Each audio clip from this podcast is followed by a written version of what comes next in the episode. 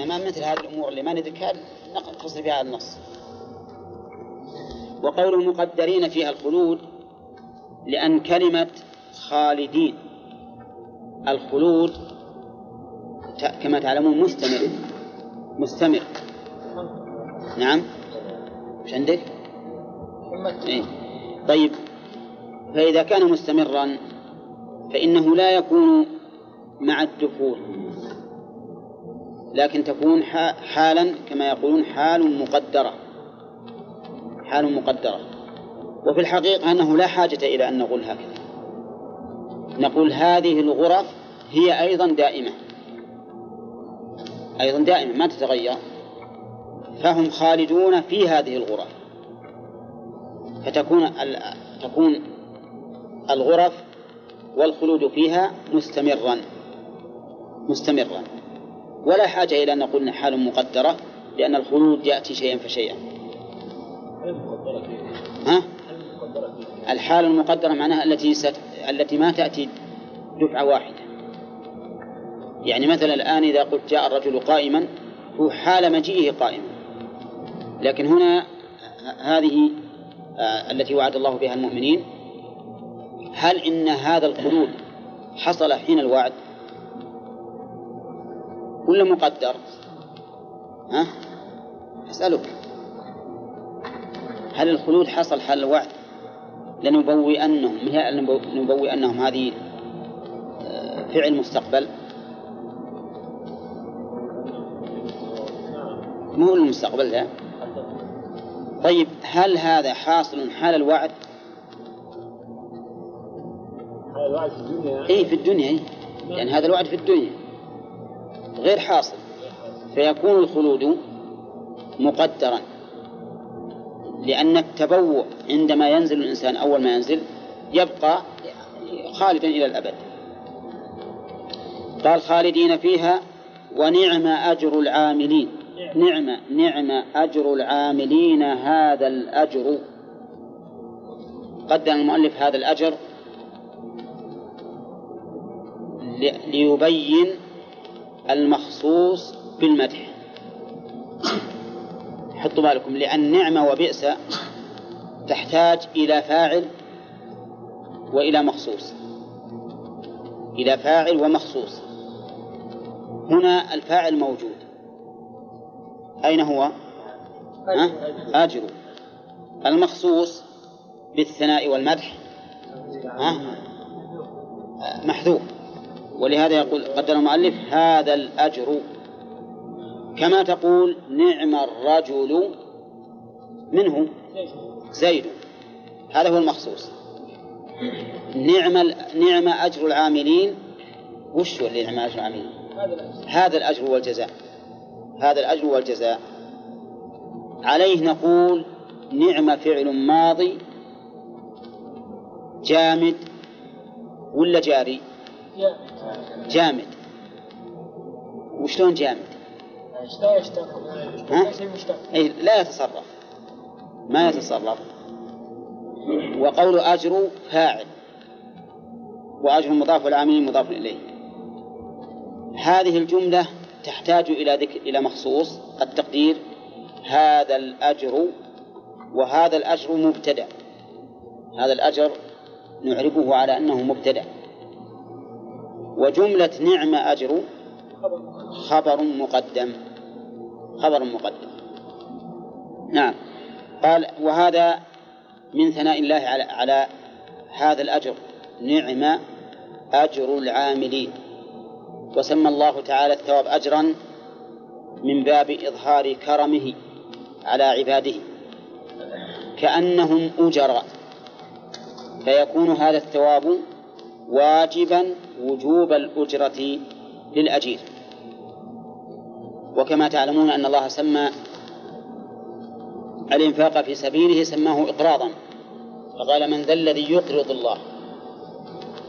كأنه سبحانه وتعالى جعل هذا الإنفاق بمنزلة الشيء اللازم رده كما يلزم رد القرض.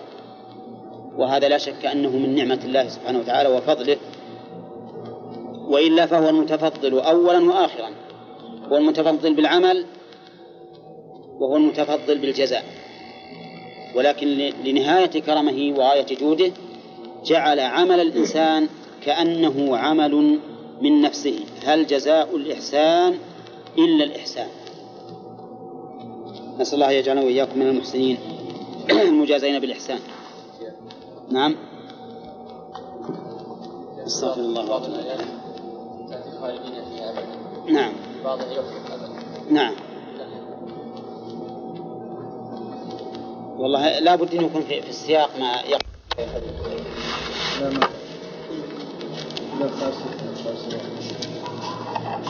ويستعجلونك بالعذاب؟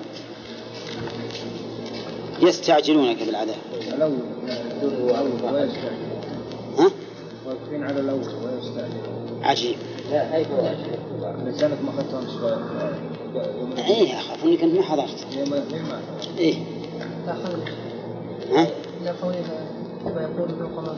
وصلنا إلى ذوق ما كنتم تعملون. يا عباد الذين آمنوا. طيب آخر فائدة كتبت وش؟ رجاء جواز التعبير عن رجاء لا. لا هذا بالتفسير أن جزاء من جنس العمل. أن جزاء من جنس العمل هذا آخر ما كتبناه والله ما كتبت بس أنا أذكر يعني أنا هل إحنا تكلمنا على قول ذوقوا ما كنتم تعملون؟ أيوة وش قلنا فيه؟ الفائدة. قلنا فيه جواز التعبير بالسبع عن إيه. بس؟ قلنا إن هذا الاستواء والنزول بالاسلام إيه؟ لقوله ما كنتم بس. طيب. إثبات العدل أخذناها طيب فيها أيضا فائدة. قوله ذوقوا ما كنتم تعملون يستفاد منها أيضا أن تعذيب الكفار جسمي ونفسي. أن تعذيب الكفار جسمي ونفسي. الجسم ما يذوقون من أنواع العذاب والنفسي هو هذا التوبيخ الذي يوجه إليهم. ذوقوا ما كنتم تعملون. فما أدري كيف يتصور الإنسان حسرتهم حين يقال لهم ذوقوا ما كنتم تعملون. وهل وماذا أدري ماذا يكون تصور الإنسان في مقت هؤلاء لأنفسهم؟ لأنهم سيبغضون أنفسهم أشد البغض ويقول هذا هو عملنا. إذن لا بد أن يتأثروا تأثرا نفسيا لا نظير له. ففي هذا دليل ناخذ الفائدة على أن أهل النار يعذبون عذابا جسميا وعذابا نفسيا بالتقريع والتوبيخ. قد عبر عنه ها؟ وقالوا يا حسرتنا على ما فرطنا إي. إي نعم. ثم قال تعالى يا عبادي الذين آمنوا إن أرضي واسعة فإياي فاعبدون. يستفاد من هذه الآية أن المؤمن عبد لله لقوله يا عبادي الذين آمنوا والمراد العبودية الخاصة. ويستفاد منه ومنها ومن فوائدها أيضا شرف الإيمان حيث جعل الله تعالى هؤلاء المؤمنين عبادا له وإضافتهم إلى الله بالعبودية تشريف لهم بلا شك. ومن فوائدها أن المهاجر سيجد سعة في أرض الله. لقوله إن أرضي واسعة. ويشهد لهذا قوله تعالى ومن يهاجر في سبيل الله يجد في الأرض مراغما كثيرا وسعة. ومن فوائدها أن من ترك شيئا لله عوضه الله خيرا منه. من ترك شيئا لله عوضه الله خيرا منه. فهؤلاء تركوا بلادهم التي ضيق عليهم فيها. فعوضهم الله إيش؟ بلادا لا يجدون فيها الضيق. بل يجدونها بل يجدونها ذات سعة. فمن ترك شيئا لله عوضه الله خيرا منه. ومن فوائدها إنعام الله تعالى على عباده. بالترغيب بفعل الواجبات. كقوله إن أرضي واسعة فإن هذا فيه من ترغيبهم والحث على القيام بالواجب ما هو ظاهر. ومنه قوله تعالى ومن فوائدها توجيه الأمر للإنسان بما هو متصف به.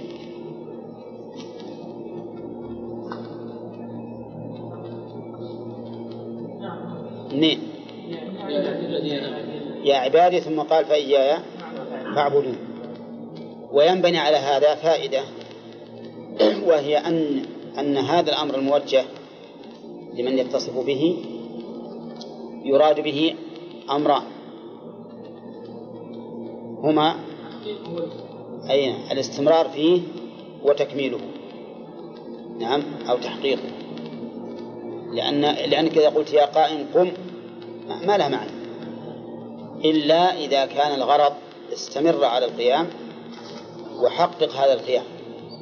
نعم.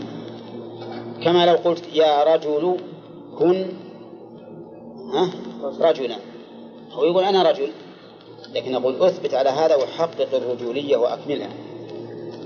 ومن فوائدها وجوب الإخلاص لله عز وجل. لقوله فإياي فاعبدون. ومن فوائدها أن دار الإسلام تضاف إلى الله عز وجل لأنها مكان عبادته. إن أرضي واسعة وهذه الإضافة ليست إضافة خلق وتكوين لأن كل الأراضي لله لكن إضافة تشريف. وأخص من ذلك أن يضاف المكان نفسه المعين إلى الله. مثل المساجد بيوت الله. نعم. ثم قال تعالى كل نفس ذائقة الموت ثم إلينا ترجعون. ها؟ نعم. ما ما قلنا؟ ما قلنا؟ طيب. سبحان الله. ما قلنا الحث على الهجرة في أول فائدة؟ طيب إذا يستفاد من هذه الآية وجوب الهجرة. من فوائدها وجوب الهجرة. ومن فوائدها أن الهجرة من عبادة الله.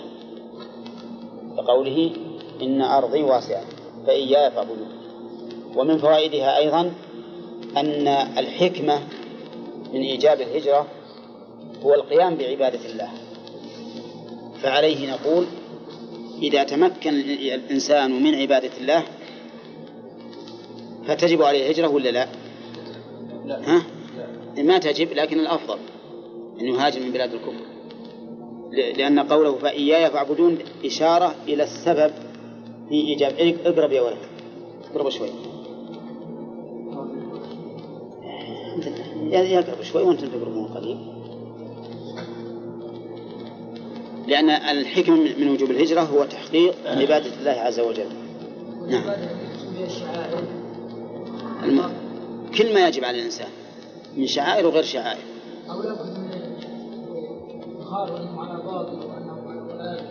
لا ما هو بلازم انه يقول هكذا. وما هو بلازم انه, إنه لازم يسب مثل آلهتهم أو يسب ما هم عليه. لأن هذه مهما كان لابد أن يخرجوه. لابد أن يخرجوه. المراد أن يقيم عبادته هو مثل صلاه وجماعه وجمعه وما أشبه ذلك. ها؟ بالمعروف وكذلك يأمر بالمعروف أو أو يدعو الله لكن بدون أن أن يسبهم لأنه إذا سبهم بيخرجونه على كل حال. نعم؟ لا هو لا يريد أن أن هو الكلام على هل أنه يجب أن يهاجر أو يجب أن أن يسبهم. ما يجب. نعم. اي وأنه إذا جلس في ديار المشركين ولم ينكر عليهم إيه؟ فهو حاله كحاله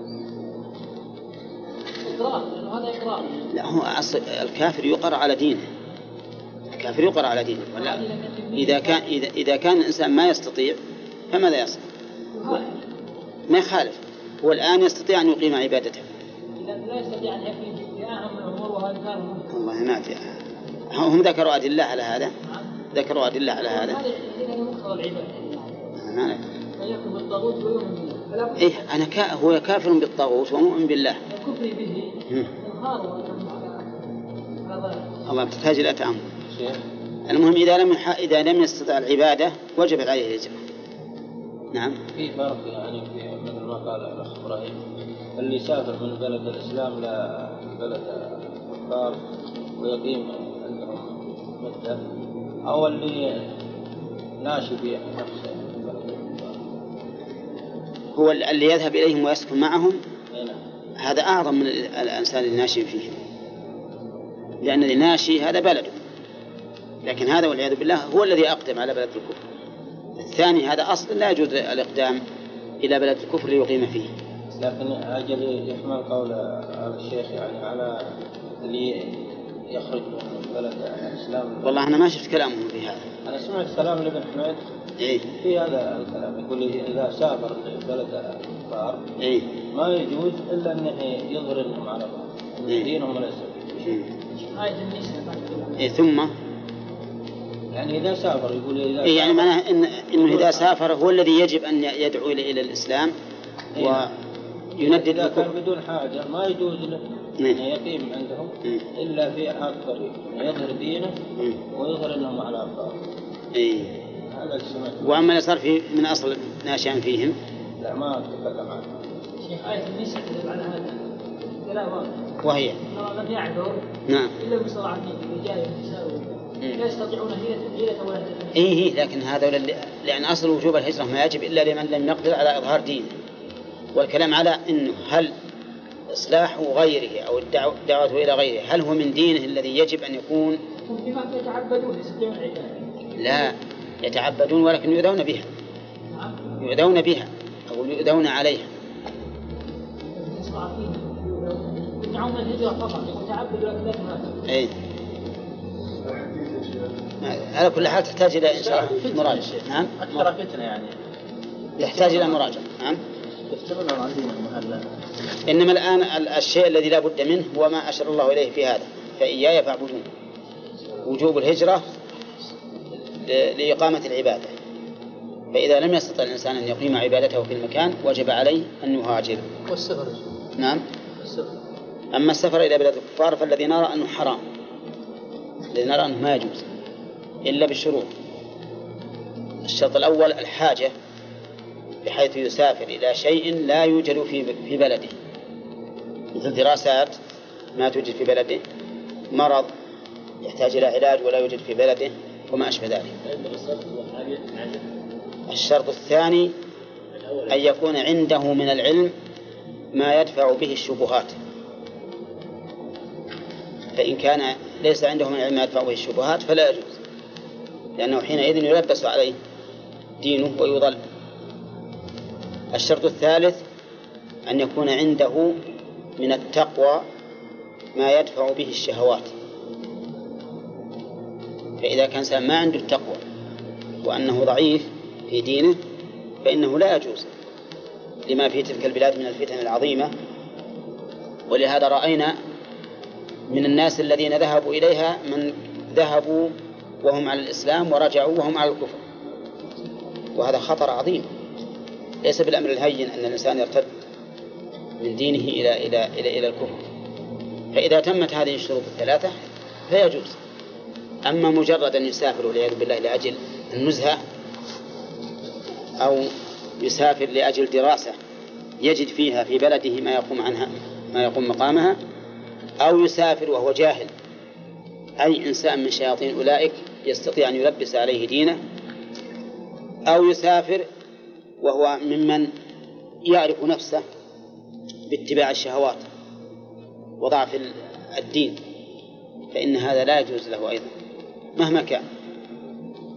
المسألة آه، السفر إلى بلاد الكفر لا أرى أنه جائز إلا بهذه الشروط الثلاثة. نعم يا عصام. لا قلتم يذهب للدراسات الحاجة للدراسات دراسات إيش يعني؟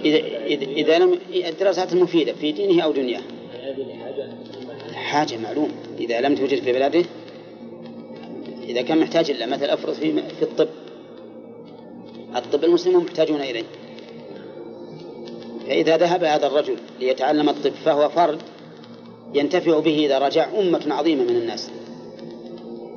المصلحة هنا واضحة مثلا مثلا في ها؟ دكتوراه في الشريعة في يعني الشريعة؟ نعم. يروح ياخذ في شريعة الإسلام من بلاد الكفر؟ نعم ناس هذا هذا لا هذا هذا, هذا بالحقيقة أولا إنه مو بحاجة وثانيا إنه تهجين بالغ للمسلمين تهجين لهم. كأن المسلمين ما عندهم شيء يعرفون به دينهم ولكن الحكومات تمنع يعني توافق على هذا. هم يعطونها بسهولة يعني شوية. لكن هنا مثلا في الصعوبه مثلا في صعوبه شروط وكذا لكن هناك في عنده اشتراط أكثر فياخذ اللي يحرفوا في تحريفات يعني ها؟ يعطونهم الإسلام يعطونهم الإسلام محرفا لا لا هذا حرام هذا ما في إشكال إنه حرام. هو بياتي يحارب الإسلام لأننا الشرط الذي ذكرناه ما هو موجود هنا. وهو أن لا يوجد في بلاده. والتخصص في الأمور الشرعية والأمور العربية موجود في البلاد. والتخصص أيضا في كثير من كثير من العلوم الحديثة موجود في البلاد أيضا. طيب إذا كان عنده قوة إيمان إيه. ولكن ما عنده علم الإنسان معرض ل ما ما ما, ما نرى أنه يروح. ما نرى أنه يروح خصوصا في مسألة الدراسة. لا ما أنا أقول يعني من شروطه أن يصير عنده قوة إيمان. أي نعم. لكن الإنسان معرض ل ولو كان لا عاد إذا إذا وثق من إذا نفسه. بس ما عنده علم. يمكن يشبه هذا اللي قلنا إيمانه لا شوف سلمك الله إحنا اشترطنا أمرين. علم وقوة إيمان. إيه ما هو معناها ما هو بحداه يكفي. وكذلك حاجة أيضا. حتى لو عنده علم وقوة إيمان ولا ولا حاجة ما يروح. طيب لكن ما رأيكم من يذهب إلى الدعوة إلى الله؟ ها؟ هذا يحتاج إلى علم وإلى وإلى إيمان هو له يحتاج إلى هذا. والح... إذا قال ما له حاجة نقول لا له حاجة. له حاجة وهو الدعوة إلى الله عز وجل. ومعلوم أن الذي ذهب ليدعو إلى الله ليس كالذي ذهب لينتفع من ورائهم. لأن الثاني يرى أنه ذليل أمامهم ومحتاج إليهم لكن الداعي يرى أنهم هم المحتاجون إليه. فبينهما فرق. ولهذا يظهر لي والله أعلم أن السبب الذي حرف من, من حرف من أولئك الذاهبين هو أنه يجلس بين يدي المدرس وهو يرى أنه محتاج إليه وأنه أعلى منه وأنه موجه له فلهذا حصل الانحراف. نعم. حديث جامع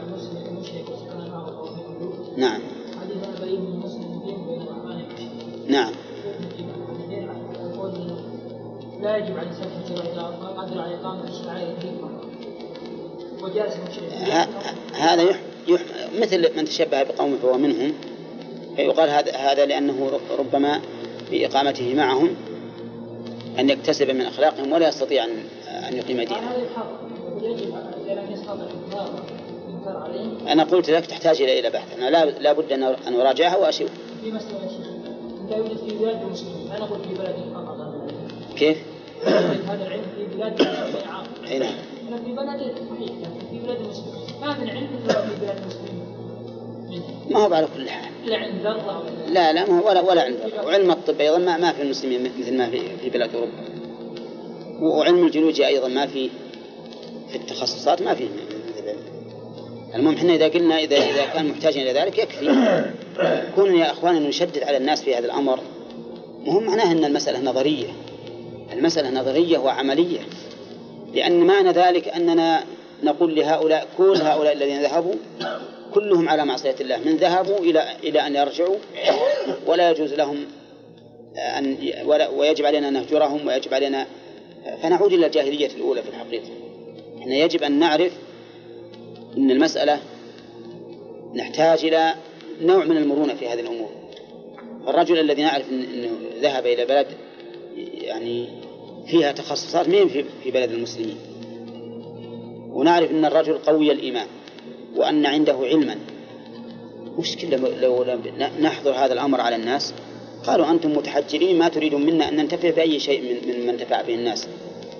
دعونا نذهب ونتعلم ونرجع لكم إن شاء الله. ربما إننا كما هو الآن والحمد لله مشاهد أن الأمور تحسنت بالنسبة للم- للمبعوثين. حسب ما سمعنا أنها تحسنت كثيرا. وأنهم كانوا الآن يلتف بعضهم إلى بعض ويحرصون على إظهار دينه بل وعلى الدعوة إلى ذلك. فأنا في الحقيقة لست أرى أن أننا نضغط على الناس ونقول كل شيء من, هذه الأمور يكون حراما.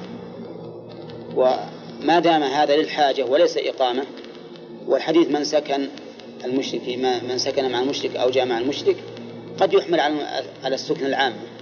الذي اتخذ الإنسان وطنا. نعم.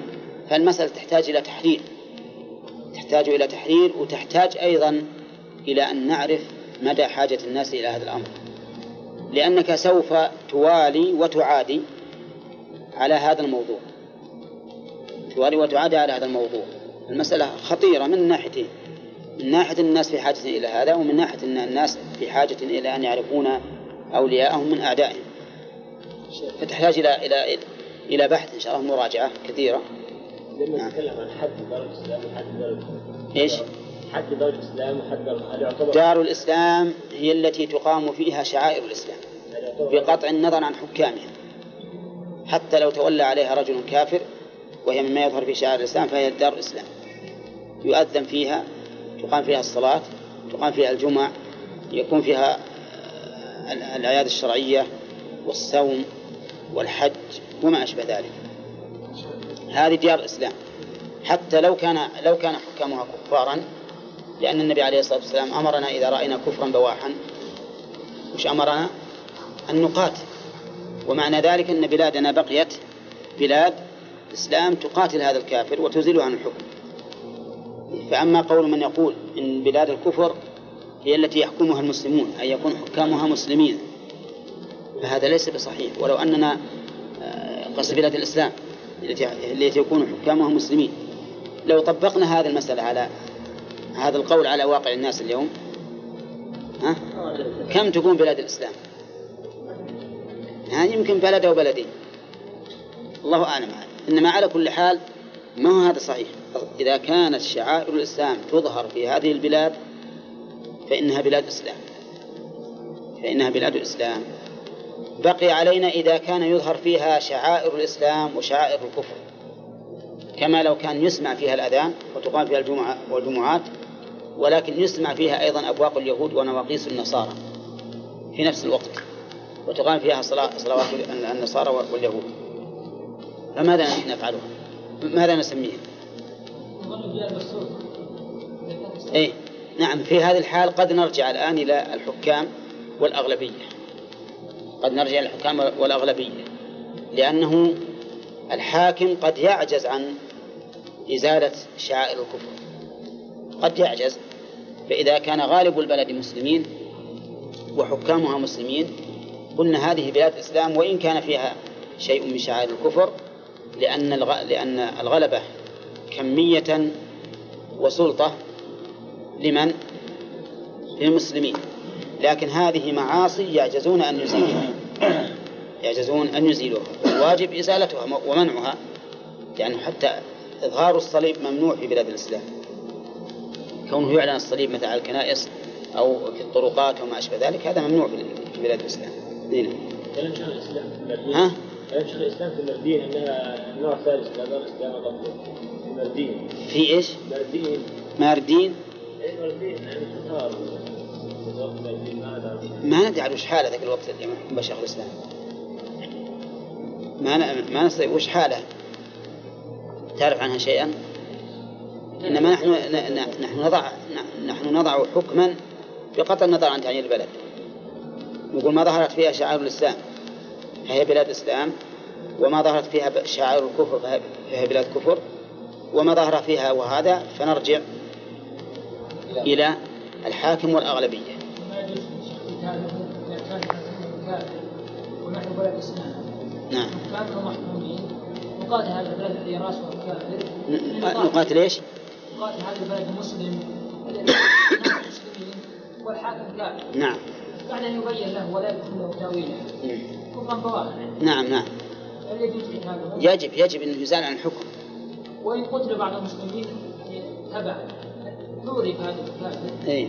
وقتل بعض المسلمين في هذه ينظر المصلحة والمفسدة. إذا كنا نبي نتغلب عليه ولو بالخفية مو بلازم مقا- مقاتلة. قد مثلا نعطي أحدا يقتله سرا. فهذا هو الواجب. ومن دافع عنه من دافع عنه فإنه له حكم. معلوم لأن, لأن معناه أنه حال بيننا وبين ما يحل لنا. قلنا بالنسبة للسفر إلى بلد المشركين لا بد فيه من الحاجة ومن العلم. التقوى ومن إظهار الدين. لا؟ لا الأخير قد لا يجب الأخير أما بقعة بلاده فلا بد من إظهار الدين. نعم اللي بت... اللي يسكن سكنه لا بد أن يظهر الدين تبقى على المسألة هل من إظهار الدين الإنكار عليهم هذه محل محل البحث الذي نحب الرابع ما. يلزم أيهن إظهار الدين بالنسبة البلد. لا ما ما يلزم إذا كان يستطيع هو بيتعبد. إيه. إيه لكن ما يلزم أنه نقول لازم يوجد هناك مثل جماعة يصلون الجماعة وي- ويؤذنون ويقيمون الجمعة مو بلازم. ها؟ الموالاة هي النصرة. ما تشترط على الموالاة والمحبة هي هي النصرة. النصرة والموالاة هذه ولو كنت في بلدك. إذا نصرتهم ولو في بلدك مثل أرسلت إليهم مثلا. ذكروا 16 مسألة شيخ. الأموال. نعم. 16 مسألة ما يجوز الضحك معه ولا قولهم يا سيد ولا تقديمهم في المجالس. معروف هذا في باب أحكام أهل الذمة ذكر أهل العلم أحكامهم ما يجوز مثل تهنئتهم ولا بدأتهم بالسلام ولا تقديمهم في المجالس. ذكروا هذا. يسمون معهم يا شيخ عشان يتعلمون اللغة. يجلس أسرة أمريكية بريطانية نجي يتعلم اللغة. ممارسة. إيه هذا هذا غلط الحقيقة. حتى هذه يجب أن تمنع. يجب أن تمنع لأن الجلوس معهم فيه مفاسد كثيرة. قد يكون مثلا فيه شاب نساء فتيات شابات ويفتنوا مش مشكلة هذه مشكلة السفر الآن إلى بلاد الكفار مشكلة عظيمة جدا. والمشكلة أنه في بعض البلدان أو في بعض الحكام إذا رجع وكان أشد كفرا كان أولى بال- بالولاية. كان أولى بالولاية من غيره. طيب. قوله تعالى كل نفس ذائقة الموت ثم إلينا ترجعون. من فوائد هذه الآية أن كل أن كل المخلوقات تموت. إلا الله عز وجل. كل شيء هالك إلا وجهه. ولكن يستثنى من هذه الآية من هذا العموم ما دلت النصوص على استثنائه وهم الذين خلقوا للبقاء مثل الحور والولدان فإنهم يبقون كما هو ثابت معلوم. ومن فوائدها إثبات البعث لقوله ثم إلينا ترجعون. ومن فوائدها أيضا محاسبة الإنسان نفسه. ينبغي للإنسان أن يحاسب نفسه لأن الله تعالى توعد بأنه يرجعون إليه. يعني فيحاسبهم. قال عمر بن عبد العزيز حاسبوا أنفسكم قبل أن تحاسبوا وزنوا أعمالكم قبل أن توزنوا. ومن فوائد الآية أنه لا رجوع إلى أحد سوى الله. ثم إلينا ترجعون. فالعالم مهما فروا ما يمكن إلا أن تكون النهاية والغاية إلى الله. ثم قال تعالى والذين آمنوا وعملوا الصالحات لنبوئنهم من الجنة غرفا تجري من تحتها الأنهار خالدين فيها نعم أجر العاملين. يستفاد من هذه الآية أن الإيمان إذا قرن مع العمل الصالح فالمراد به ما في القلب. الذين آمنوا وعملوا الصالحات. ما هو ما هو وجه هذه الفائدة من الآية؟ لأن العطف يقتضي المغايرة. أما إذا ذكر الإيمان وحده فإنه يدخل فيه العمل الصالح. من فوائد الآية اشتراط أن يكون العمل صالحا. والعمل الصالح ما جمع شرطين الإخلاص لله والمتابعة لرسول الله صلى الله عليه وسلم. فالمرائي بعمله عمله صالح. لا. ليش؟ لفقد الإخلاص. والمخلص لله المبتدع. عمله صالح. لا لأنه غير متابع. لأنه غير متابع. وهل يشترط تشترط المتابعة أو عدم العلم بالمنافاة؟ أي أي نعم. في العمل الصالح. هل يشترط أن نتحقق أنه متابع؟ أو يكفي أن نعلم أنه لا ينافي. الشرط أنتم فاهمين المسألة دي؟ طيب هل يشترط أن نعلم أن هذا العمل فيه متابعة وأنه مشروع؟ أو يشترط أن لا نعلم أنه غير مشروع؟ ها؟ الأول يقينا لأنه ينبني على هذا لو أن الإنسان تعبد بعمل. وقلنا ليش تتعبد بهذا؟ قال أعطون دليل إنه, ما إنه غير مشروع ولا لا؟ إحنا ما عندنا دليل ينص على أن هذا العمل ليس بمشروع واضح؟ فهل لنا سلطة على منعه ولا لا؟ نعم لأنه يشترط أن نعلم أنه مشروع لتتحقق المتابعة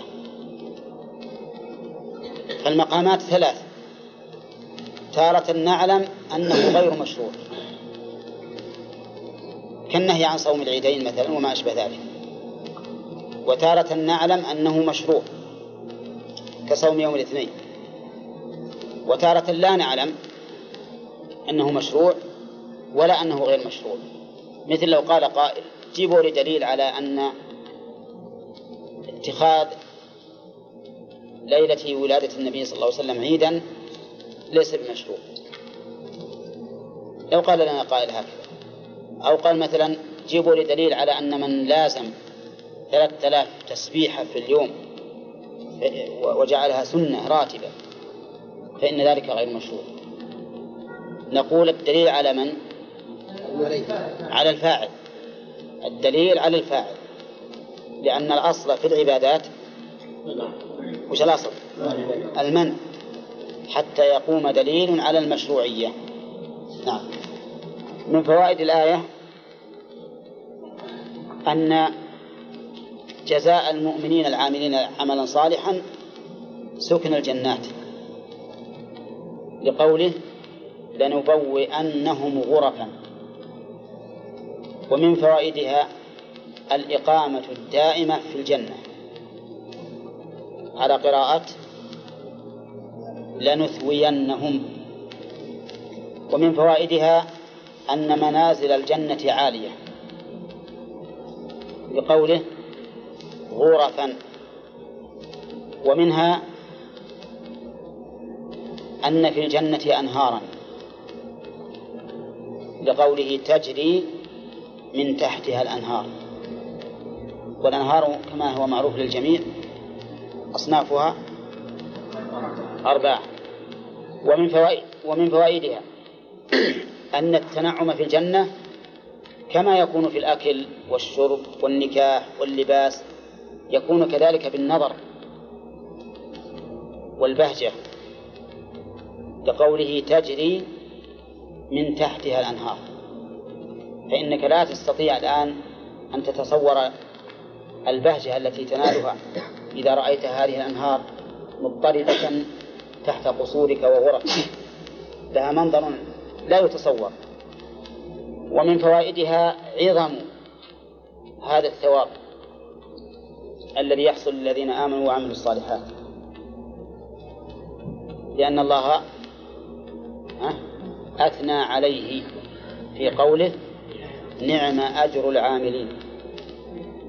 ومنها نهاية الكرم والجود من الله عز وجل.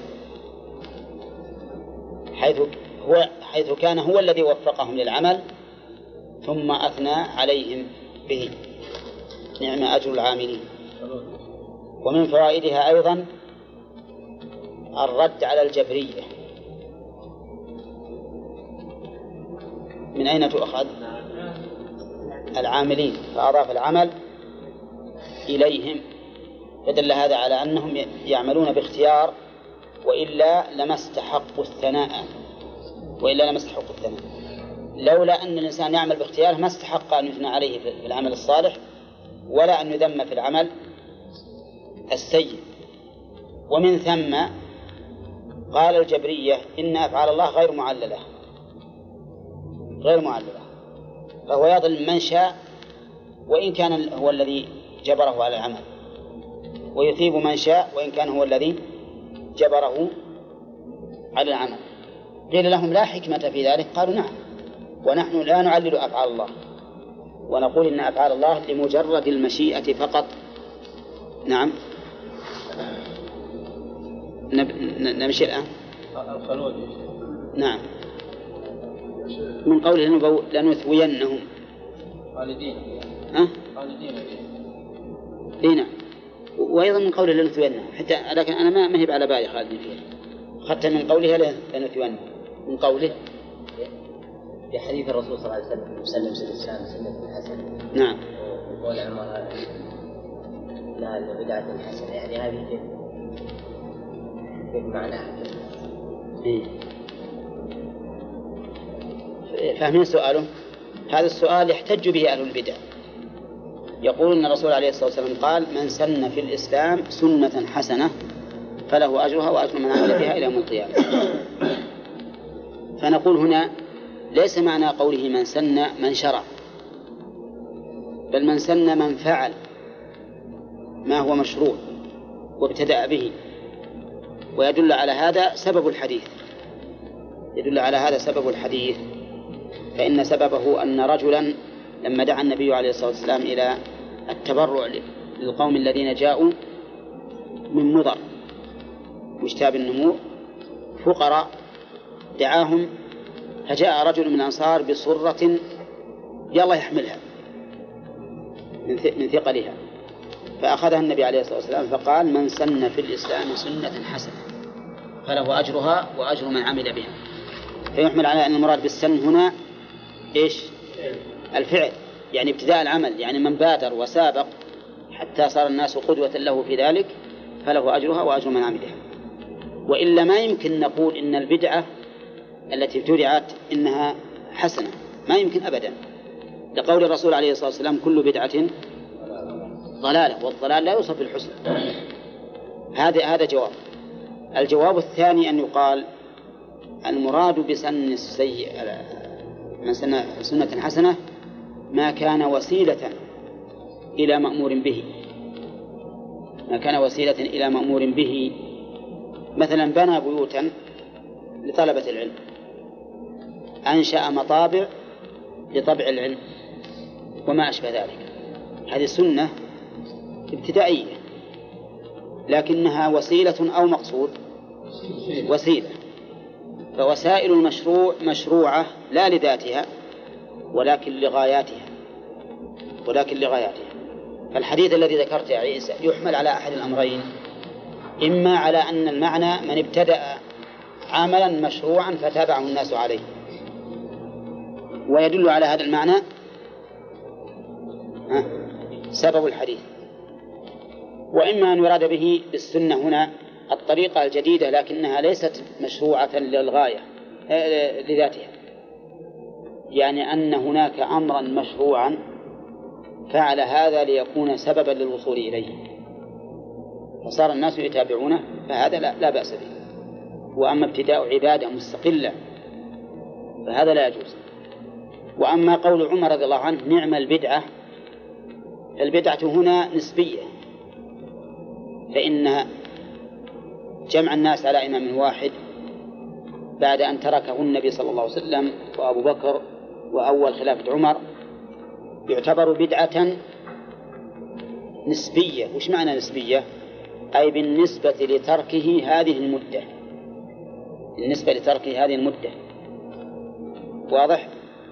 أو نقول إنها بدعة لغوية والذي ورد النهي عنه والذم بفاعله هي البدعة الشرعية التي يتعبد بها الإنسان لله.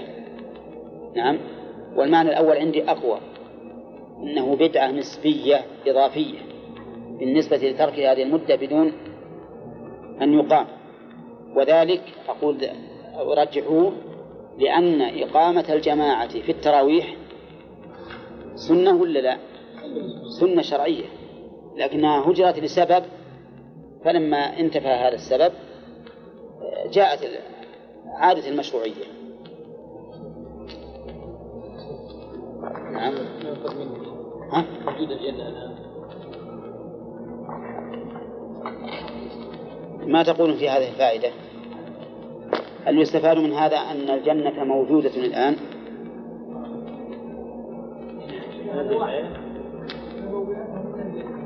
إيه وش على على على عهدها؟ نحتاج إلى دليل على عهدها. ها؟ إيه إحنا نريد من الآية. أما المعلوم عندنا أنه موجود ما في شيء. لكن من الآية قد يقول قائل إنها تشير إلى هذا ولا هي ولا هي صريحة. نعم لأن قول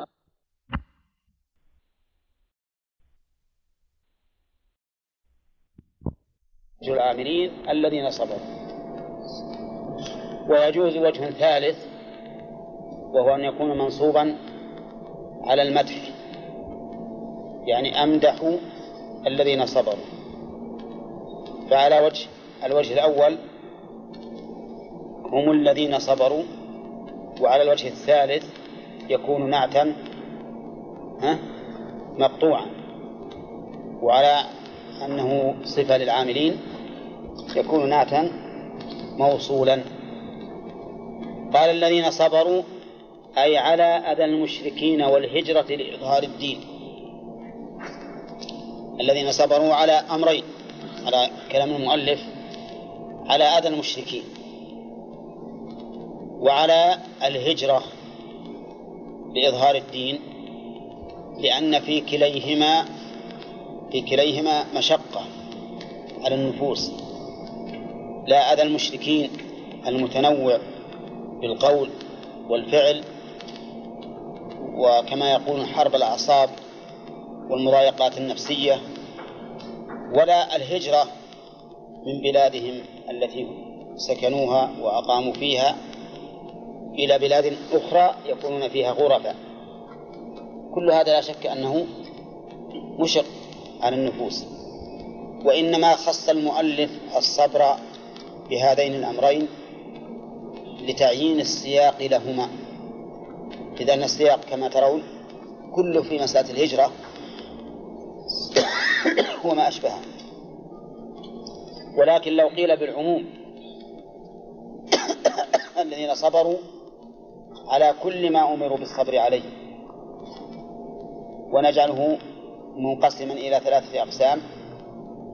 صبر على طاعة الله وصبر عن معصيته وصبر على أقداره. لو قلنا بالعموم لكان أولى. لأن القول بالعموم يدخل فيها الصبر على الأذى والهجرة بخلاف القول بالخصوص.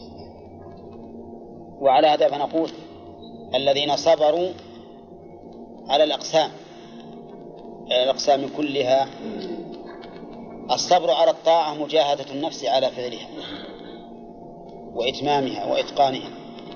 والصبر عن المعصية حبس النفس عن فعلها. والصبر على الأقدار حبس النفس عن التسخط. ها؟ إيه عن التسخط على القدر. وقد سبق لنا أن مقامات المصاب بأذى أربعة. قال الذين صبروا وعلى ربهم يتوكلون.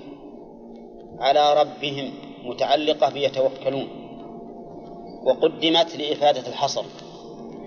والتوكل معناها الاعتماد. وعرفه بعضهم بقوله صدق الاعتماد على الله في جلب المنافع ودفع المضار مع الثقة به. صدق الاعتماد على الله تعالى في جلب المنافع ودفع المضار مع الثقة به. سبحانه وتعالى. وقول على ربهم أي لا على غيره. يتوكلون. واعلم أن التوكل ينقسم إلى ثلاثة أقسام. توكل عبادة. مقرون بالخشية والمحبة والتعظيم. وتفويض الأمر تفويضا كاملا إلى المعتمد عليه. وهذا النوع لا يجوز إلا لله عز وجل. هذا النوع لا يجوز إلا لله. الذي هو توكل العبادة.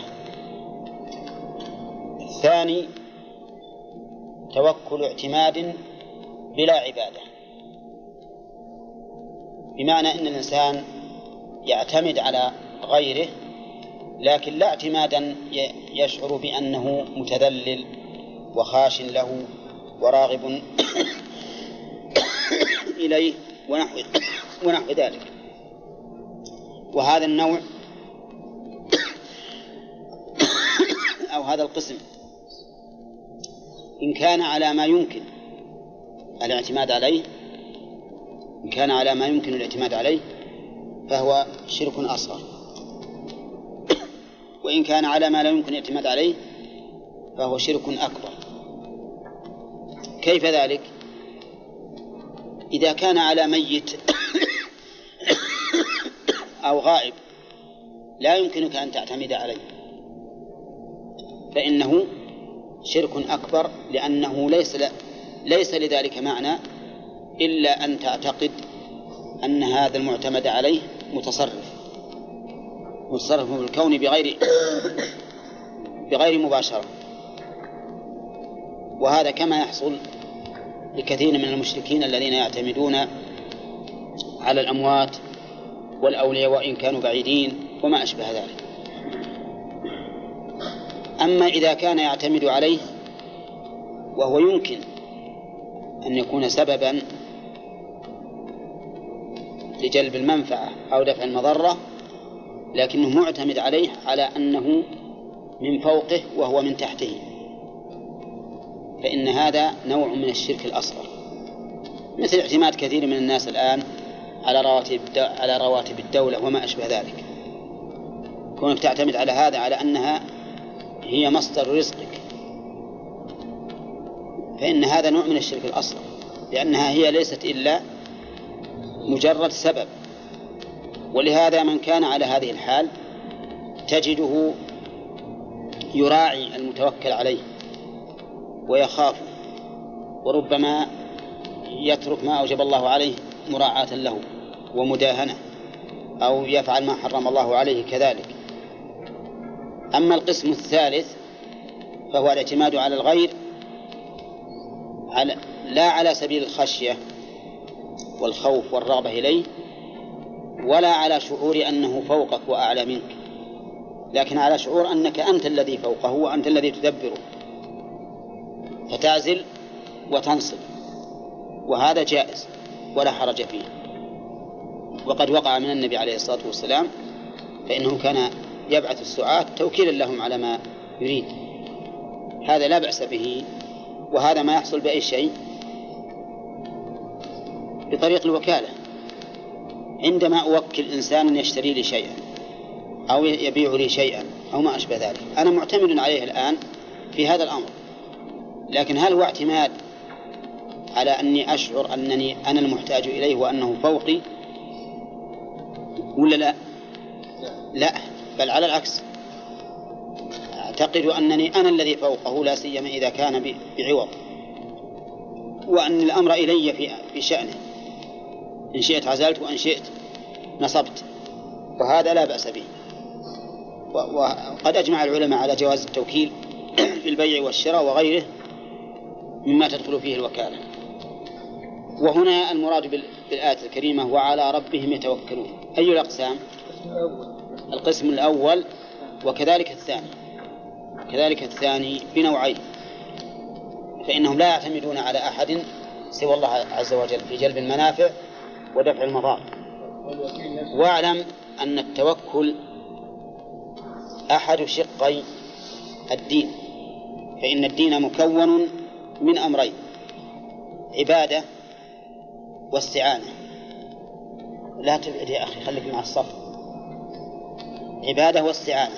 إلا كأنك ما, ما تقدر تكون وحدك. أما سمعت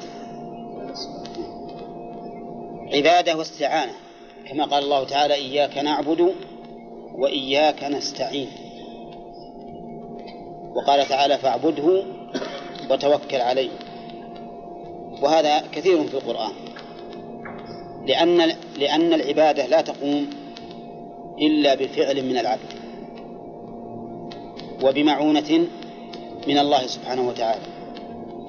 ويجب على المرء عندما يتعبد الله أن يكون معتمدا على ربه لأن الله لو وكله إلى نفسه لوكله إلى ضعف وعجز وعورة ولا يستطيع أن يقوم بما أوجب الله عليه.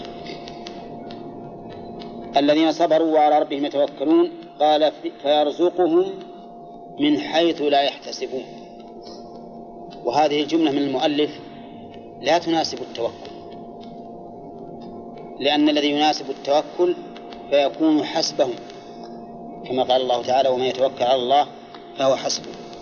أما الرزق من حيث لا يشعر فيناسبه التقوى لقوله تعالى ومن يتق الله يجعل له مخرجا ويرزقه من حيث لا يحتسب. وفرق بين الأمرين. لكن المؤلف رحمه الله أتى بهذه الجملة توطئة لما بعدها وهي قوله تعالى ها؟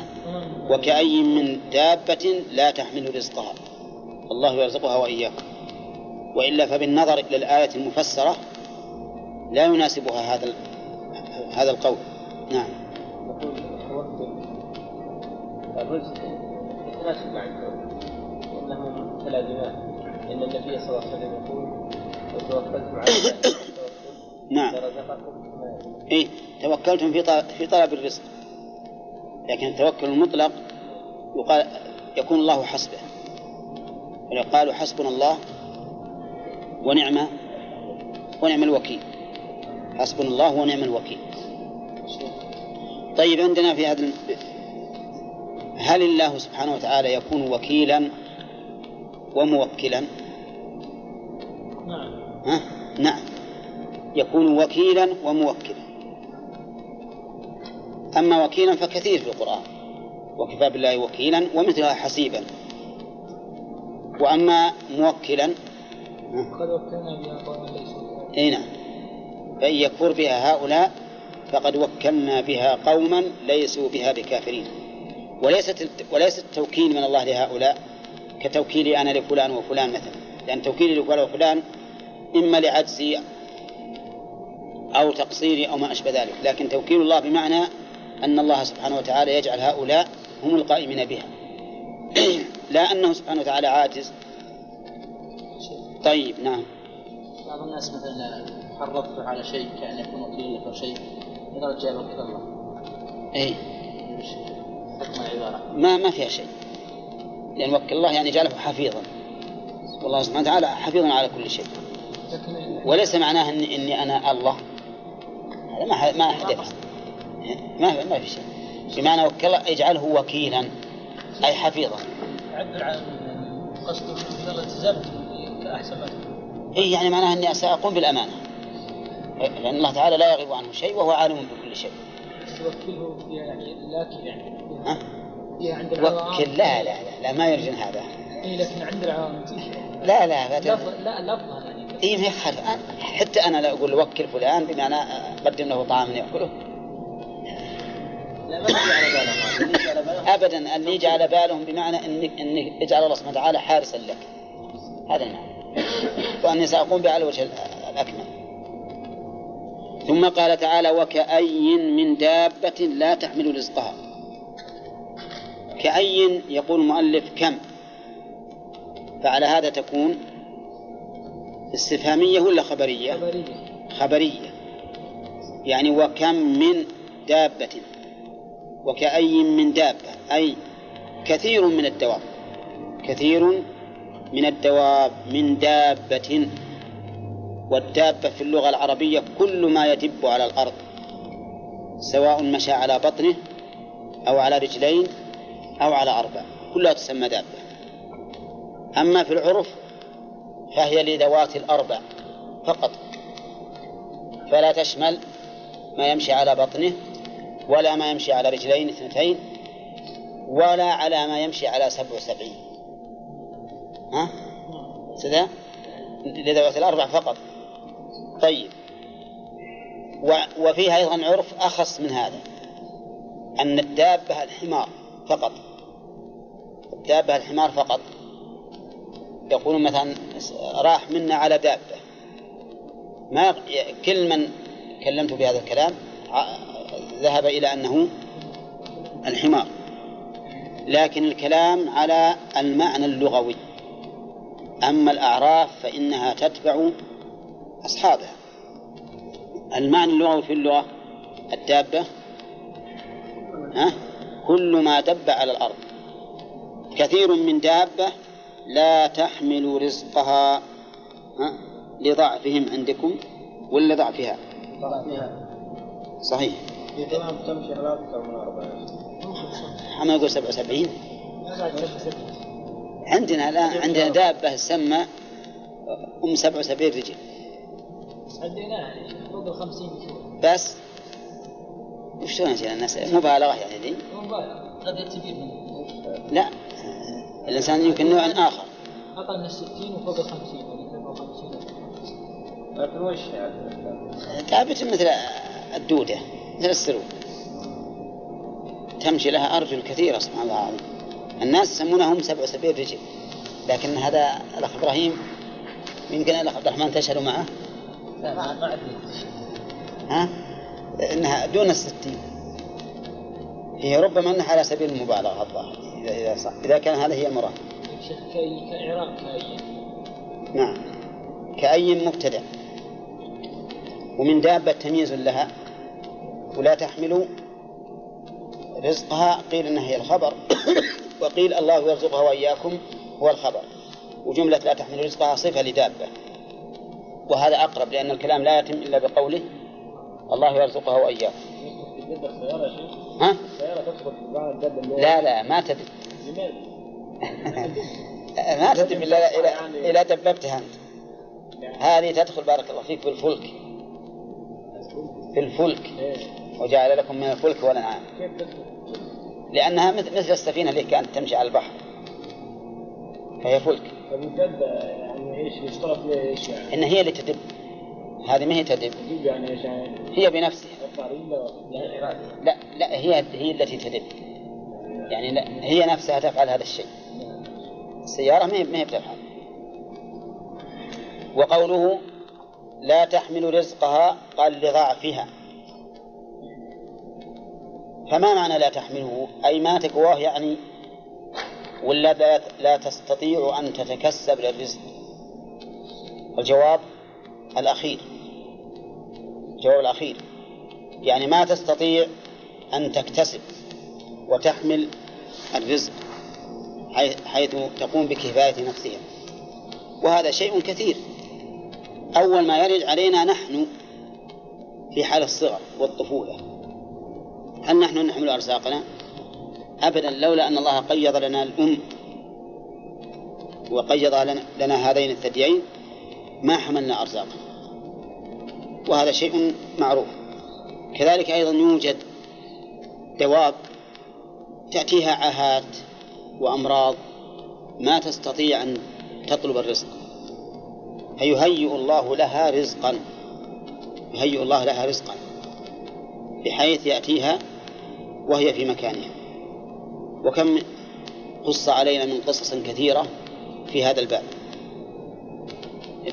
تقول مثلا هذه الدابة نفسها جاء أمراض كسرت رجلها كسر جناحها عميت وما أشبه ذلك فيجدون الأشياء تأتي إليها بإذن الله وتأكلها. نعم. ما يدخل ك- الأمرين ها؟ ما يدخل الأمرين جميعا؟ وش؟ لا, تحمل أو لا تحمل لا لضعفها مو معناه هذا تعليل. هذا التعليل يعني معناه أنها ما تحمل لأنها ضعيفة إما ضعيفة في الإرادة أو ضعيفة في البدن أو غير ذلك. إيه. إيه قلنا قلنا ليس معناها لا تحمل ما تقوى تشيله يعني. ما ما تقوى تحمله. المعنى لا تستطيع أن تكتسب. لا تستطيع أن تكتسب. وهذا كذلك أيضا يوجد آه، أشياء صغيرة. ما ما تستطيع أن تذهب بعيدا ثم يقيض الله لها طعاما يسقط حولها وتأتي إليه. وهذه الدواب أيضا منها ما يستطيع بنفسه أن يدخر الرزق ومنها ما لا يدخر الرزق ومنها ما, ما له أعوان ومنه ما ليس له أعوان. المهم اللي تفكر في مخلوقات الله في هذا الأمر. يجد العجب العجاب. وقد قصصنا عليكم القصة التي قال ذكرها ابن القيم في أن رجلا وضع طعاما لذرة. فلما أحست به عجزت عن تحمله. فذهبت إلى صاحباتها ود- ودعتهم. فجاءوا. فلما جاءوا وصاروا حول المكان رفع الطعام. جاءت تطلبه في المكان يطلبون كلهم ما وجدوه رجعوا. وبقيت هي تفتش حول المكان. فوضعه لها ثانية فلما تيقنته ذهبت ودعته فلما أقبلوا رفعه. ها؟ ثم إنه أيضا بدأت تطلب ورجعوا. في المرة الثالثة وضع وضعوا في المرة الثالثة ور- ذهبت دعتهم فلما رفعه ولم يجدوه يقول إنهم قتلوا هذه الذرة. قتلوه يقول فذكرتها لشيخنا شيخ الإسلام ابن تيمية فقال إن الكذب لا يحبه أحد. نعم. حتى النمل لما كذبت عليهم هذه وهقتهم جابتهم من بيوتهم استفزعتهم قتلوها. هنا أدي عليه. طيب. الشاهد أن الإنسان يرى العجب العجاب في مخلوقات الله سبحانه وتعالى. هذه الضعيفة اللي ما تحمل رزقها يقوم الله عز وجل برزقها. لأن الله تعالى قال في في كتابه عن نفسه وما من دابة في الأرض إلا على الله رزقها. ما من دابة من دابة نكرة في سياق النفي المؤكد عمومه بمن؟ الزائدة. أي دابة في الأرض فعلى الله رزقها ويعلم مستقرها ومستودعها. مع ذلك أيضا رزقها وليست الدواب كلها ترتزق من شيء واحد. أليس كذلك؟ بعضها يناسبه هذا هذا وبعض ما يناسبه. وأيا كان فإن الله سبحانه وتعالى يقدر له الرزق المناسب له. ومع ذلك يعلم جل وعلا مستقرها ومستودعها. يعني ما محل استقرارها ومحل استداعها يعني ما تؤول إليه في يوم القيامة هذا المستقر والمستودع الدنيا والبرزخ الذي بين الدنيا والآخرة. لأن هذا الشيء يكون الإنسان فيه من مزية الوديعة. يبقى زمانا ثم ينتقل. نعم نعم. بعض المفسرين يقول يعني ما من دابة كي من دابة لا تحمل رزقها يعني لا تدخره تخبأه إيه. صحيح. هذا من. من جملة نفي الحمل. من جملة نفي الحمل. طيب وبعضها يدخره كما هو معروف. نعم. طيب وهل الدواب يعني لا رزق الله مقدر في علم الله عز وجل؟ إيه نعم. نعم نعم. لأن الله يقول في القرآن وكل شيء عنده بمقدار. كل شيء. كذلك أجلها أيضا. وأجلها. وحالاتها أيضا. لأن الله سبحانه وتعالى ألا يعلم من خلق وهو اللطيف الخبير.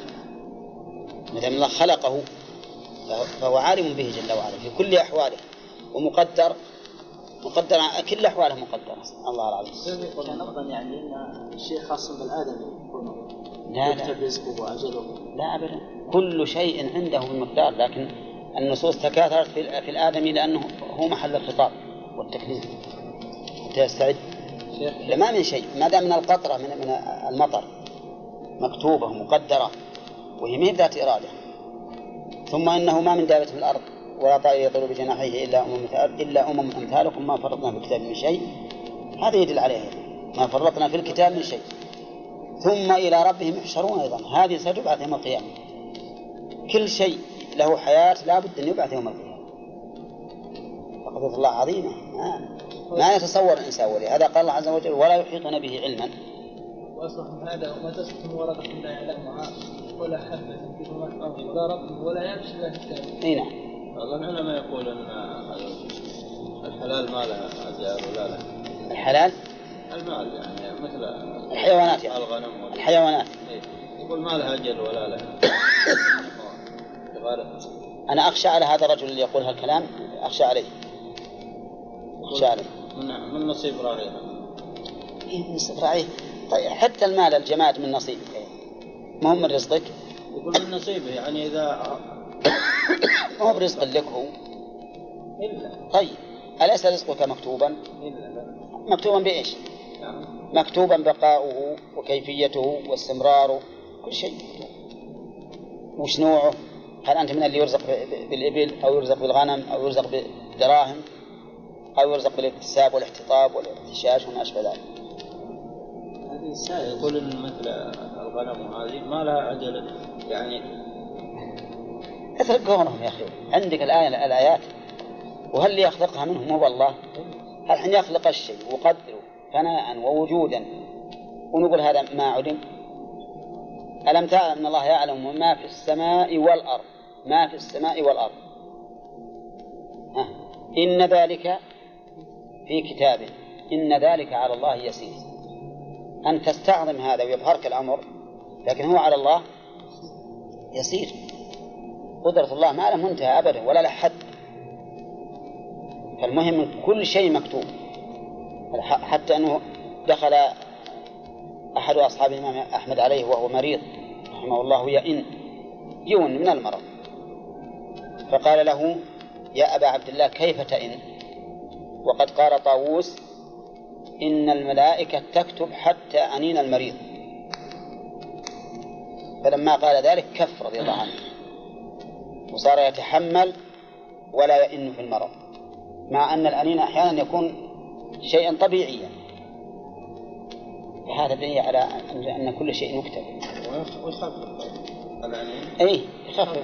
يخفف. مثل شكوى الإنسان إلى أخيه وإلى صديقه ما نزل به يكون يخفف عليه بعض الألم. الشاهد هذه يجب علينا يا أخوانا أن نعتقد أن الله تعالى عالم بكل شيء. وأنه مقدر لكل شيء وأن آجال كل شيء مكتوبة وكل حركاتها مكتوبة وسكناتها مكتوبة لأنها لا لا يحدث شيء في الأرض ولا في السماء إلا بعلم الله وإرادته وخلقه سبحانه وتعالى. نعم. سائل عام يا شيخ قال هل ملك الموت يقبض أرواح حشرات؟ إيه هذه محل نزاع بين بين السلف والظاهر أنه أنه يعم. الظاهر أنه يعم وهي محل خلاف بين السلف والأدلة فيها تكاد تكون متكا- متكافئة. ولكن الذي يظهر أنه عام. أنه ملك الموت مضاف إلى الموت موت كل حيوان.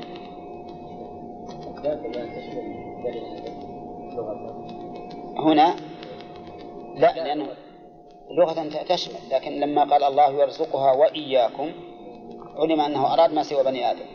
إذا أما وما من دابة في الأرض إلا الله رزقها هذا عام لبني آدم وغيره. قال الله يرزقها وإياكم. شوف أتى بالجملة الاسمية. الله يرزقها وإياكم والرزق بمعنى العطاء. العطاء بلا عوض هذا هو الرزق. العطاء بلا عوض يسمى رزقا. الله يرزقها وإياكم. قوله الله يرزقها أي هذه الدابة. وإياكم هذا معطوف على إيش؟ على هاء في قوله يرزقها. والفصل هنا واجب ولا جائز؟ الفصل. جائز ها؟ الفصل جائز؟ فصل الضمير الآن الضمير هنا منفصل. نعم. فصل الضمير هنا أي. أي واجب. هذا ما يمكن يحل محله متصل الفصل هنا واجب. لأنه كلما أتى الضمير بعد بعد العطف فهو واجب الانفصال. إذ أن الضمير المتصل هنا ما يمكن يتأتى لو قلت الله يرزقها وكم ما صح. فإذا أتى الضمير بعد العطف أو بعد إلا فقد علم أنه لا بد أن يكون منفصلا. الله يرزقها وإياكم. قال وهو السميع العليم. وإياكم أيها المهاجرون وإن لم يكن معكم زاد ولا نفقة. لأن الكلام كما قال المؤلف كما عرفتم كله مسوق للهجرة ومغادرة البلد. فالله تعالى كما رزق هذه الدواب العظيمة التي لا يحصيها جنسا فضلا عن النوع وفضلا عن الأفراد. إلا الله عز وجل فأنتم كذلك إذا هاجرتم لا يضيع رزقكم بل رزقكم على الله عز وجل. قال الله تعالى يا أيها النبي قل لمن في أيديكم الأسرى إن يعلم الله في قلوبكم خيرا يؤتكم خيرا مما أخذ منكم ويغفر لكم والله غفور رحيم. وقد حصل هذا. فأسرى بدر الذين أسلموا. ماذا حصل لهم؟ حصل لهم من الفيء والغنائم أكثر مما أخذ منهم.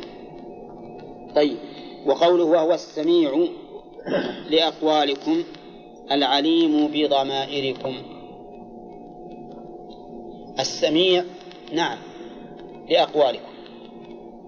وهو سميع سبحانه وتعالى لكل شيء. يسمع كل صوت وإن خفي.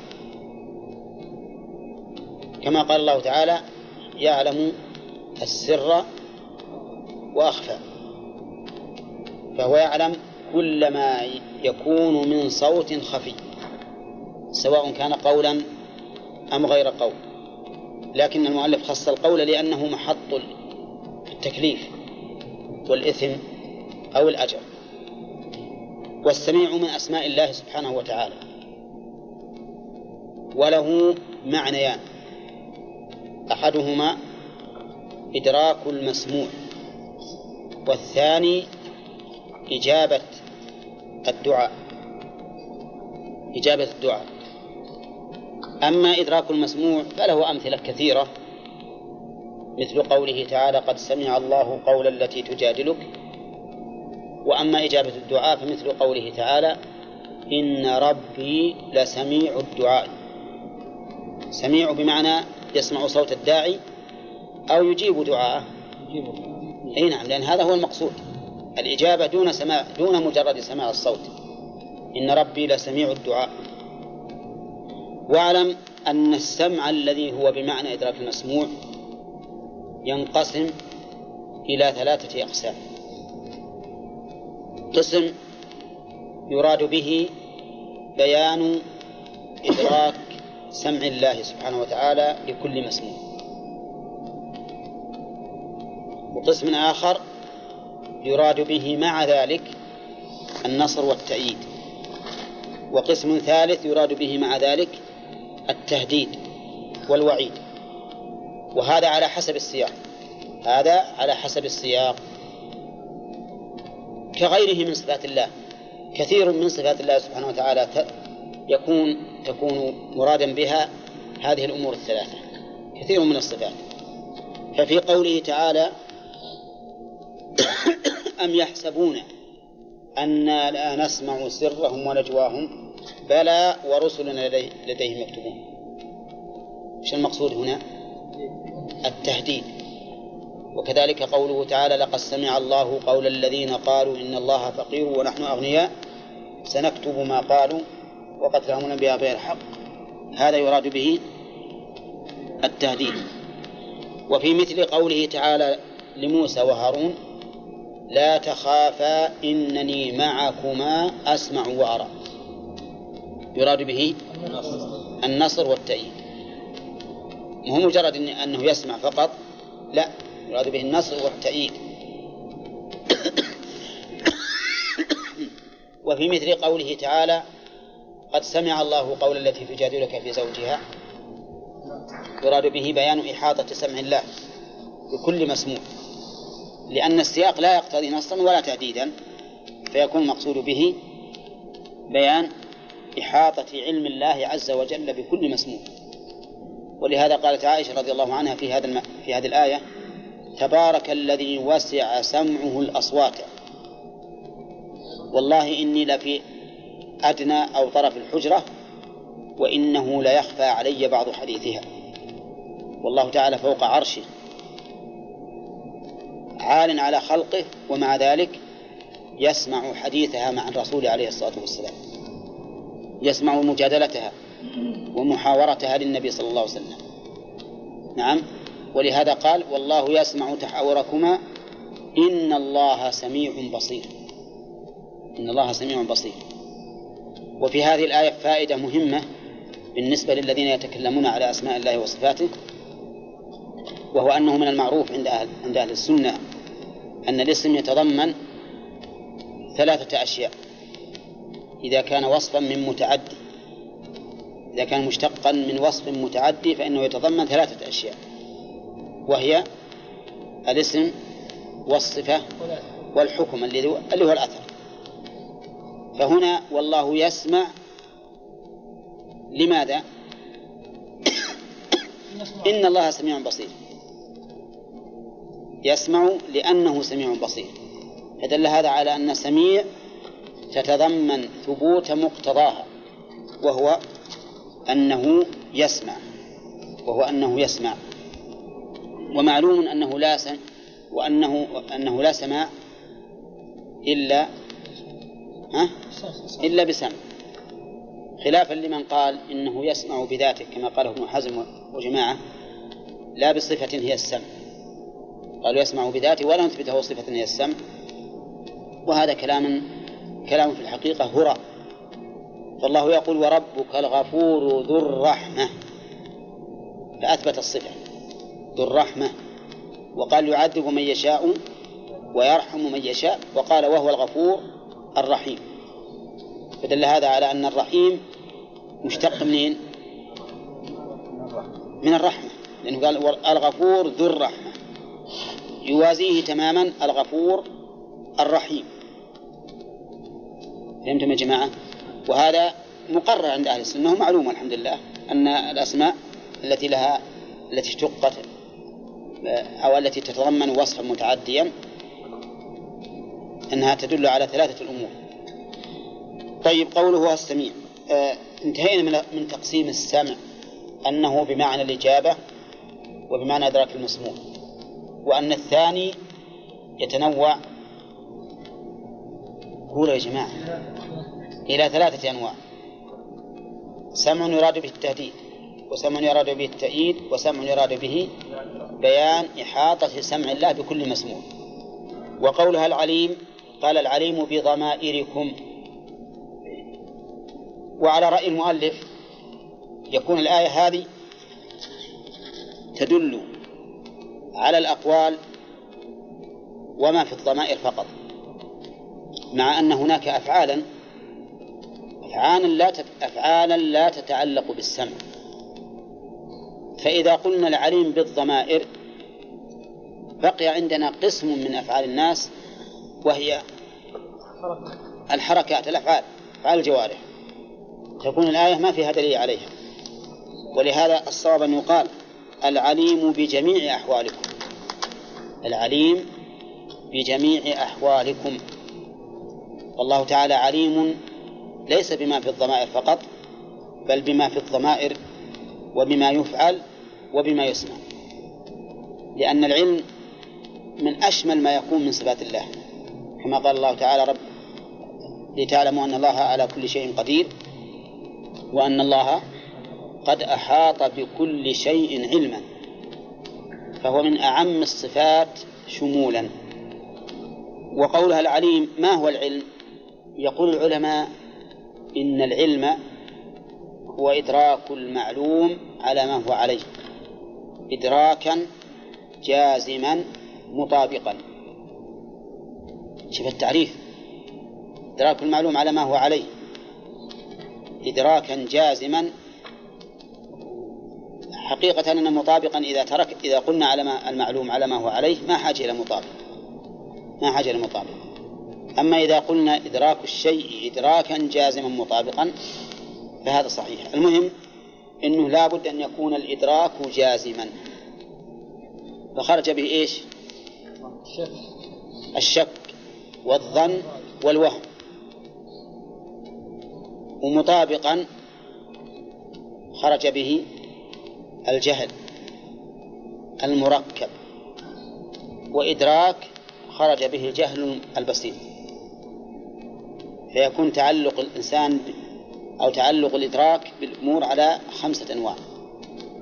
علم وجهل بسيط وجهل مركب وشك وظن ووهم. ستة أشياء. ستة أشياء. الجهل ها؟ الجهل البسيط أطلع. منه وراه ما قلنا إدراك الإنسان الأمور على على ما هي عليه إدراك جازما مطابقا الحين نشوف التفصيل الآن. العلم إنك تدرك الشيء على ما هو عليه جازما به. هذا واضح. كأن أدرك بأن هذا الذي أمامي مسجل. تمام؟ طيب. الجهل البسيط. الجهل البسيط أن يقال لي ما هذا الذي أمامك؟ فأقول لا أدري. هذا جهل بسيط. نعم. الجهل المركب أن يقول لي قائل ما هذا الذي أمامك؟ فأقول هذه ألعوبة رضعان. ألعوبة أطفال. صح؟ ها؟ هذا وش جهل مركب ولا لا؟ مركب. مركب من جهلي بحقيقة الحال ومن جهلي بحالي ظننت أني عالم وأنا جاهل. طيب الشك أن يقال لي ما هذه؟ فأقول إما مسجل أو راجل هذا شك لأن أحد الاحتمالين صحيح. فيكون هذا شكا طيب كونه شكا مع التساوي هذا شك. إذا رجحت أنه مسجل فهو ظن. والمرجوح اللي هو راديو وهم. هذا تعلق العلوم هذا تعلق العلم بالأشياء. كل هذه الأمور منتفية عن الله عز وجل ما عدا العلم. ما عدا العلم. فإنه ثابت لله سبحانه وتعالى على أكمل وجه. فإن قال قائل هذا الجزم منكم بأنه لا يقع أو لا يكون على الله من هذه الأمور الستة إلا العلم. يرده قوله تعالى في الحديث القدسي وما ترددت عن شيء أنا فاعله ترددي عن قبض نفس عبد مؤمن. يكره الموت وأكره إساءته ولا بد له منه. فأثبت الله سبحانه وتعالى أنه يتردد في بعض أفعاله. فالجواب أن التردد قسمان. تردد لتوقف المتردد في الأمر هل يكون خيرا أو لا. وهذا بالنسبة إلى الله ممتنع. لا يمكن هذا أبدا. لأن الله تعالى يعلم وتردد باعتبار النظر للغير. يعني ترددا لأمر يتعلق بغيره. مثل هذه الحال. فإن تردد الله عز وجل لا لخفاء الأمر عليه ولكن لأنه يكره أن أن يسوء عبده المؤمن. فيتردد لا لشك في الأمر واستظهار للواقع ولكن لأجل هذه المسألة لأمر يتعلق بغيره. فهذا لا يعتبر نقصا بل هو كمال. يدل على رحمة الله عز وجل. وبهذا يزول الإشكال. وكذلك أيضا قوله العليم من الأسماء من الأسماء المتعدية. أولا فتكون متضمنة لثبوت الاسم والصفة والحكم. ولئن لام قسم سألتهم أي الكفار من خلق السماوات والأرض؟ يقول مالك في لئن إن اللام لام قسم يعني موضع للقسم. وقد اجتمع هنا قسم وشرط. وين الشرط؟ ها؟ إن إن سألتهم. وقوله لا يقولن هذا جواب القسم لا يقولن الله. والموجود الآن جواب القسم ولا جواب الشرط؟ جواب القسم. جواب القسم. لأن القاعدة أنه إذا اجتمع يا حسين إذا اجتمع شرط وقسم ها؟ حذف الجواب المتأخر حذف جواب المتأخر قال ابن مالك واحذف لدى اجتماع شرط وقسم جواب ما أخرت فهو ملتزم واحذف لدى اجتماع شرط وقسم جواب ما أخرت فهو ملتزم فعندنا لئن اللام قسم وإن شرطية فكان الجواب الجواب لإيش؟ للقسم وقوله ولئن سألتهم فيها ضميران التاء والهاء التاء لمن يعني؟ التاء لمن؟ المخاطب ولا للنبي صلى الله عليه وسلم؟ أو لكل مخاطب؟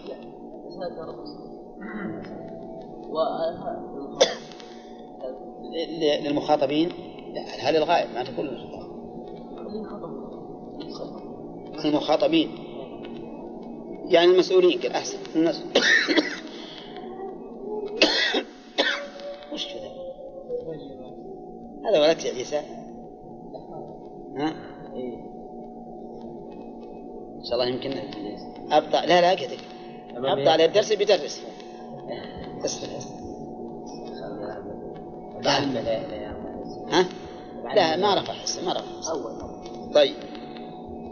الضمير في قول أتى في قول ولا أن سألتهم تقدم لنا أمثالها كثيرا وقلنا أنه يجوز أن تكون. ها؟